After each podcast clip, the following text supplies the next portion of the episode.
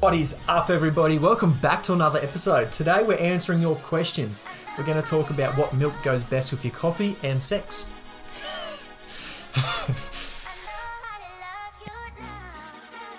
What is up, everybody? My name is Jack Graham, And I'm Mac Rikers, and together we are the In Situ Collective. and we are here to teach you the habits and strategies to put your health and fitness first. And help you to feel amazing, increase your energy, gain confidence, and ultimately have a bigger impact. episode today. We're going to be answering your questions. Uh, I had a lot of fun doing this last time, so pretty excited to get into these ones. Got a lot of good questions there, but as always, before we get into it, if you get something out of this episode, I want you to share it with a friend, share it on your socials, tag us, just help us reach a few more people and keep this podcast or video thing on YouTube going. Um, and if you're looking to sort of start your health and fitness journey and you're not sure where to start, head over to our website. Link will be here somewhere. And you can enter your details and chat to one of us in person so we can help you on your hit fitness journey, point you in the right direction. And that is it for that. Mhm. Cool. So, questions, Q&A. Here we go. Question number 1, which is a good one. Go. Okay, so this one comes from Buddha. The question is What, if any, experience have you had with different milks? Example cow, goat, almond, oat, macadamia. What are the nutritional benefits of each? And most importantly, what aside from dairy goes best with coffee? It's a really good question. Mm. Um, so I guess to start with what experiences we've had. I can't have dairy, period. It just it gives me all kinds of health problems like rashes and bloating and IBS kind of symptoms. So I cut out dairy probably three years ago now. hmm We have it if we do like special occasions and I have it and just suffer the consequences, you know. Yeah. But Yeah, so I can have dairy, but I only have it for special occasions as well, just because it should be only a special occasion food. Yeah. Um, I've never had goat. Have you ever had goat milk? I think I have somewhere along the line, but not enough to remember what it tastes Yeah. like. Uh, I feel like it would be like probably the creamiest, I guess. Um, I know there is something different between obviously goat and cow milk in the protein makeup. So some people are more tolerable to goat milk, Yeah. Um, but again, haven't tried it enough to know. What it's like. Yeah. Yeah. Cool. Um, I'm just going to touch pretty quickly on nutritional benefits of milks because there's so, so, so many milks, especially plant based milks. Um, and obviously, it can be super hard to know which one to drink. So, we'll start with oat milk, I guess, because that's the one we use the most. We don't have milk in our coffee, we have black coffee, but we do use milk in things like sometimes we have a hot chocolate or in our oats. Um, the reason we chose oat milk was because it has the least amount of calories per cup. So when I was counting my macros and stuff, it just had the least effect, I guess, on going over my calorie intake. It also is the most sustainable plant based milk, so it takes up the least amount of land space compared to how much it offers, I Mm. guess. And it doesn't, oats don't need much water, whereas like cows, having cows, um, they use a lot of our resources. hmm Um, so yeah, oat milk's our top choice. Yep. Um, the benefit, I guess, of cow's milk would be the calcium, but also you can get calcium from like most vegetables. hmm Um, so goat milk next would be the next one for calcium because it does have has half the amount of calcium as cow's milk, but it's still pretty high compared to any other plant-based milk. And then soy, which I would say is probably the most popular plant-based milk. Do you think? hmm Um, it's not very sustainable. It does take a lot of energy, resources, water to produce soy milk. Um, I hate the taste of it. And from a barista, ex barista standpoint, it is the worst milk to make a coffee with. It just splits. It's just, it's gross. um, Shouldn't be a milk. it shouldn't be a milk.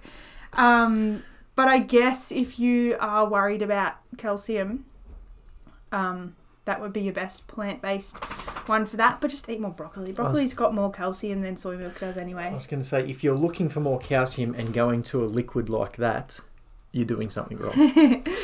Um, almond milk is pretty popular, I know, in coffee. It doesn't taste bad. It does have a very nutty taste. Also, similar process to soy, um, in the way that it's not very sustainable. It takes a lot of land to grow and produce the amount of almonds that it takes to supply us with almond milk. Um, a lot of water goes into keeping the almond plant alive. Um, and then to produce the almond to- milk as well. Yeah, a lot of water. So almond, I believe, is after cows the least sustainable Mhm. um, choice. Uh, what else? Macadamia. I don't really know much about. I haven't really had it before. It's pretty similar profile to oat milk. So I'm tipping that to be the next in macadamia. the next fad. If you go to any of the farms up in sort of northern New South Wales, everybody's pulling out their plants and planting macadamia trees. Really? hmm So you watch another year or two, macadamia will be the thing. Soy will be out and macadamia will be in. Um, another one, plant based. I nearly I nearly forgot about this to add to the list was coconut milk, which we used to have religiously because it's probably the closest to cow's milk in texture, creaminess wise from a plant based milk. Um, but it is higher in fat, which Mhm. also makes it higher in calories. Um, so I guess you just have to weigh out what your goals are. Like if you don't mind, and you prefer to just have a creamy coffee over counting your macros, I guess, then Mm. coconut milk's pretty good. Mm. It's it is I guess medium on the sustainability thing because it comes only from tropical areas, so it's harder to get. And apparently, a lot of deforestation is going on because our demand for coconut milk is getting higher. Yeah, Um, yes. cool.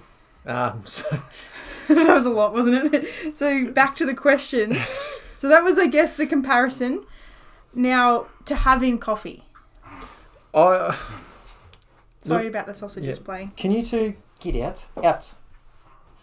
Um, so I I don't think you should have anything in your coffee. I think you should just be having it black. I, I don't think you should be drinking. Oh, Luna, outside now.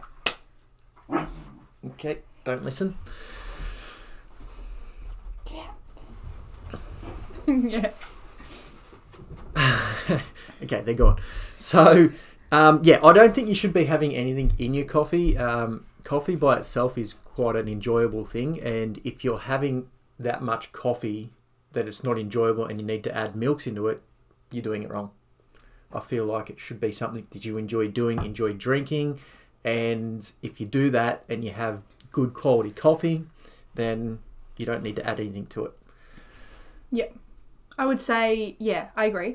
But some people just don't like black coffee, I Yeah. guess. So if you do just genuinely prefer it with milk, I guess from a barista standpoint, I would choose either oat milk or coconut milk because it doesn't split.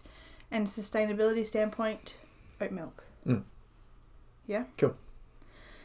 Cool. So I think that's all of Adam's question that we got. Probably spend another 20 minutes talking Oh, on that, but we I won't could talk about it for so long. um, yeah. Cool. Next question.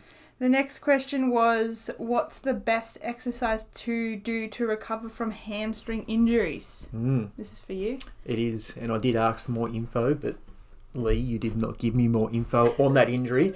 So I'm just going to give a, give you a broad overview on how to recover from injuries. Okay, so without knowing how um, severe it was and all that sort of stuff, you can do all the best exercises to recover in the world, but unless you are sleeping properly, properly hydrated, and eating good food that doesn't aggravate your injury, yes, food can aggravate your injury. Unless you're doing those three things, the best exercises in the world aren't going to recover it. Um, they- can, but it's going to take a lot longer. So, um, basically, do those three. If you're doing those three properly, then go to this. Basically, you want to try and gently lengthen and strengthen. Um, again, I don't know whereabouts or how or what, but generally, when it comes to an injury, something's aggravated. Um, so, gently lengthen, and that could be passive stretching, active stretching, massage, rolling, anything like that. Um, and then once you've got more range of motion, so let's say hamstrings and you can't touch your toes, like you've bent over try to touch your toes, you've done all these things and now you can touch your toes. Now you've got to build strength in that new range that you've got. Otherwise, you're just going to still open yourself up to injury. Um, so, um, accessory exercises and all that sort of stuff to build up. Um, that can look like if I know that the person that Lee that asks this question is doing a lot of running. So doing some barbell back squats or front squats, deadlifts, all different variations of those are good for running as well. Okay, a lot of runners don't want to lift weights because they think it's going to hinder it, but it'll actually help your legs get stronger, stay stronger, and prevent injury so you can keep running. So I'll leave it there. Covered it? Yeah, I think so. Um, I did forget one point just on the milk thing though. okay. I just have so many notes.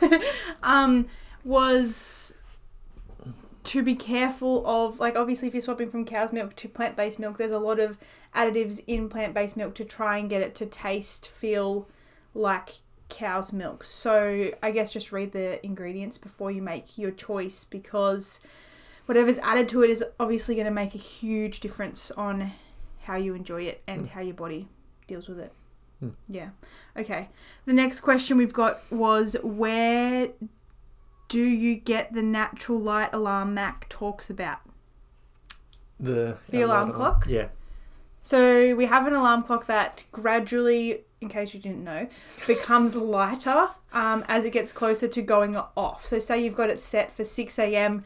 I think about 5:30 it'll start to get light, and then it will gradually be bright enough to light the room by the before your alarm goes off. So it's like you're being woken up by the sun. Yeah. Essentially. simulates a sunrise. Yeah. And then if you don't wake up from that sunrise, then an alarm goes off. Yeah. But it's just a better way to wake up rather than just from a noise just going from asleep to awake. Ugh, I'm like, Um, it's just a much better way to wake up. Now, where did we get it from? I think you got it for a I present. I got it for Jack's birthday like three years ago. Three. I think it was more like. Nah, we've only been together for three years. Okay, yeah. Feels Um, like a lifetime. God, Jesus. I got it. I'm pretty sure it's a Philips. The brand is Philips. I just got it online somewhere. Just Google it. Just Google Philips light alarm clock, and like so many will come up. Yeah. Um, shop around and get the cheapest one. It's just an alarm clock. Make sure you get one with um, red light. So Yeah, so the time is displayed in red light, so it doesn't keep you awake at night. Yep. Cool. Um, the next question is why do you recommend limiting protein shakes as a source or extra source of protein intake? good question. You go first. so basically, protein is heavily processed, I Mhm. guess. Um, we don't really advocate processed stuff in general. Protein's probably our biggest exception because meat is uh, somewhat hard to get good quality meat and it's expensive and it's just yeah protein's a hard one but it's just i guess convenient tastes good it's almost like a treat for us i guess having protein powder um yeah Yeah. So we don't always have protein powder. Um, I think we went for about a month or two without even having a protein shake there because we ran out and just didn't order any. Often like to do that just to see if there's any change, and honestly, I don't think there's that much of a change. We just have protein shakes just to top up. You shouldn't be relying on protein shakes for your protein intake. Um, although most protein companies say they've got a broad spec- spectrum of amino acids in their protein, generally your body won't absorb half of them, so you're not really getting much protein from it. So yeah basically, what I'm trying to say there, if a protein says it has 30 grams of protein in it, because it is so heavily processed, your body can't actually process most of it, so you're probably only getting 15 to 20 grams of protein instead of the 30 that's advertised. So um, you want to get your protein from as many different sources and not just one. So yeah, we just don't recommend protein shakes as your first port of sort of yeah getting protein. Food and then supplement with protein. Yeah. Cool. Okay um next this is an unusual question but a good question. Mhm. Um, you talk about healthy sex drive as one of the signals or signs, sorry, of good health. What does a healthy sex drive look like? Mm-hmm. Do you want to go first? Um, I guess we should do sort of guys and girls. Yeah. It's not much point me talking about girls. Girl sex drive. because I don't know what it's like. Um, so for guys, and this sort of comes down to your hormones should be in balance, and when your hormones are imbalanced, you're gonna feel a lot better. You're gonna have for guys, you're gonna have more muscle. You're gonna have less body fat, all that sort of stuff. But what that should look like, simply put, in the morning when you wake up, you should be happy, hungry, and horny. Simple as that. Um, if you wake up every morning, you're groggy, you struggle, struggle to get out of bed, you're not happy, you're not hungry, then your hormones are out of balance and you need to do something to regulate that a lot better. Um, but for a guy, yeah, you should be, you know, horny in the mornings. Um, I don't think it matters what age you're at. Obviously, as you get older, that sort of deteriorates a little bit, but shouldn't deteriorate that much. Okay, not as much as what is sort of, sort of What talked the about. norm is, I Yeah. guess.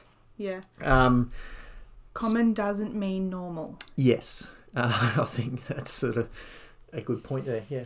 Um, what else? Good sex drive. Yeah, that's. I'm just going to leave it there. There's a, there's a lot of stuff I can can go into, but again, I don't want to sit here and talk for 40 minutes about that. If that is a topic that you want to talk about, uh, probably better off a one-on-one thing, and yeah, hit us up on our website, and we can actually talk to you about that. Yeah. In person. Cool. From a female's perspective, I guess what it looks like. It's really hard. Everyone's so different. Hmm. I guess you should want to initiate sex as well as if your partner initiates it, you should want to partake in it. Not, you shouldn't be denying your partner all of the time. That would be an unhealthy sex drive. Um, but also, I guess it takes women a little bit longer to have the desire to want to have sex. They can't just be like, oh, I'm horny, let's have sex. You know what I mean? Um, yeah, so if you feel like you don't have, if you're questioning this, I guess you probably don't have a healthy sex drive if you're wondering what it is like. Um, so that can be caused by, again, hormonal imbalances, same as men. Um, having a healthy diet, so what you eat has a big impact on how you feel in your body, how your body looks, how, so obviously how much how if you think you're desirable or not, I guess, which plays a big part in wanting to have sex. Um, your environment, if your bedroom is like messy or it stinks or it's dark or you haven't washed your sheets for ages or I don't know, you're in a toilet, no, like you know, make it the environment. I feel like plays a big part for women more than men because you want it, you want the environment to impact. Well, it does impact how you feel. So having a good environment makes a big difference. Um, being active. So being active, obviously, there's a lot of talk at the minute about exercise. If you exercise often, strength exercise in particular, I literally read a paper about this the other day. Um, then you can have better, more orgasms as a woman. Um, yeah, so I guess there's a lot of things that play into it: food, exercise, environment hormones. Yeah. So I guess the biggest one from a coach's point of view, from me doing this for quite a few years, the biggest one I see is overtraining and undereating. Yeah. If you're doing those, um, yes, you get good body image results, but generally your sex drive isn't there. Yeah. Um, and I'm talking like, so yeah. If again, probably look into those if you are got have got low sex drive or you haven't got any at all. Um, look into those two and then sort of start the journey from there. Also, two big ones we forgot was sleep and stress. Yeah, No one wants to have sex when they're stressed or when they're super duper tired. So just like get enough sleep, manage your stress. Hmm. Yeah, like everything in life, I guess. Yep. Cool. Um, the other question from the same person was Can you have a good immune system and poor sleep? I haven't had a cold and flu in over five years. Um, but I rarely get more than six to seven hours sleep. I eat well and train in various things several times a week. Two PTs, four to eight kilometer run, four aerial fitness classes, teach an aerial fitness and bungee. Four times a week and work two jobs. I've got no time to be sick. You definitely have no time to be sick. That is so much stuff. Um, I guess Yeah. So, um, again, the human body is quite amazing, and it will adapt to anything you are doing to it. Um, and that can be it can adapt in a good way and a bad way. Um, so, as long as you're doing everything right to like for recovery wise, eating enough. Um, you know, you, you just mentioned that you haven't got six to seven hours of sleep isn't too bad um, for that sort of you know busy schedule. As long as you're eating enough food, you know, taking a bit of time for your brain to just switch off a little bit as well, then I'd say you can keep that up. I don't think you would be able to keep it up for decades, but yeah, definitely. There's busy people out there that achieve a lot and do a lot um, and don't get sick. Um, so there, again, we could probably go into a lot of you know things you can do to sort of prevent sickness, but um, basically, if you're doing everything right, then you shouldn't be getting sick. Yeah, I think you. I, th- I definitely think it helps to be in tune with your body, which can be super duper hard when you are that busy. So you should be able to tell if you're starting to get run down. Like I get literally, I get a tingle on my lip when I'm about to go to cold sore, and I'm like, okay, I need to like just take it back a couple notches. So if you can find signs and signals, then you can avoid getting sick really easily. Um, so just pay attention to your body, I guess. Mm. That will help, and then it will prevent you from ever getting sick. I can't remember the last time I was sick. And it's a bit hard, but a lot of people don't sort of take note on when they do get sick and why. Yeah. Um, I did mention sort of I had a few health complications quite a few years ago, and it sort of made me just take a bit more attention to when I do get sick and why I get sick. I haven't, so you can sort of eliminate the things that cause that. Mm, sure. Um, and I haven't really been sick for a, a few years now. Yeah. So get a sniffle here and here and there, but that's about it. Um, but again, it's different for everybody. Just got to be in tune with your body. Yep. Cool. Like for every every aspect of life. Yep. That's it. That's all the questions. Do you have any more? Uh, no, that was it. Yeah, cool. Cool. Good session, everybody. Thank you for everybody who submitted their questions. Um, as always, if you feel like you got something out of this or you want us to dive into one of these topics a little bit deeper, we can do a whole subject on one of those questions or a whole episode on one of those questions. If you want us to talk for half an hour on milk, comments below. um, but yeah, hope you all enjoyed it. As always, give us a thumbs up, share it, comment, all that sort of stuff helps us reach more people and change people's lives. Um, and that'll do. We'll see you all in the next episode. Thanks for watching and listening.